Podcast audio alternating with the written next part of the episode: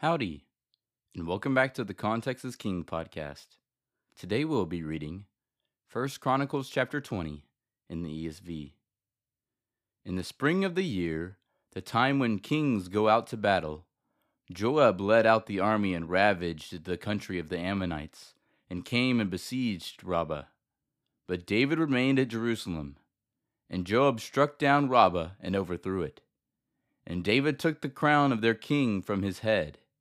He found that it weighed a talent of gold, and in it was a precious stone, and it was placed on David's head.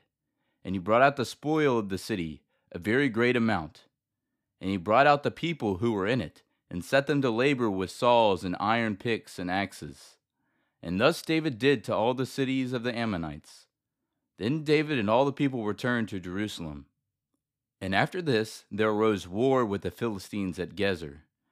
Then Sibbecai the Hushathite struck down Sippai, who was one of the descendants of the giants, and the Philistines were subdued.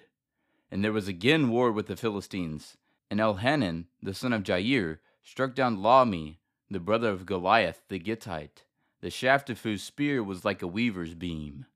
And there was again war at Gath, where there was a man of great stature, who had six fingers on each hand and six toes on each foot, twenty four in number.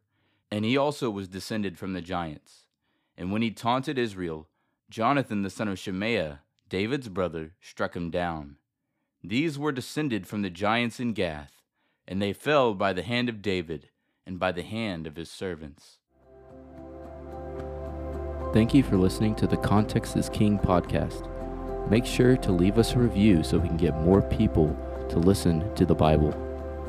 Go follow us on Instagram at Context is King underscore podcast. Cover art is by Shelby Renee Arts. See you tomorrow.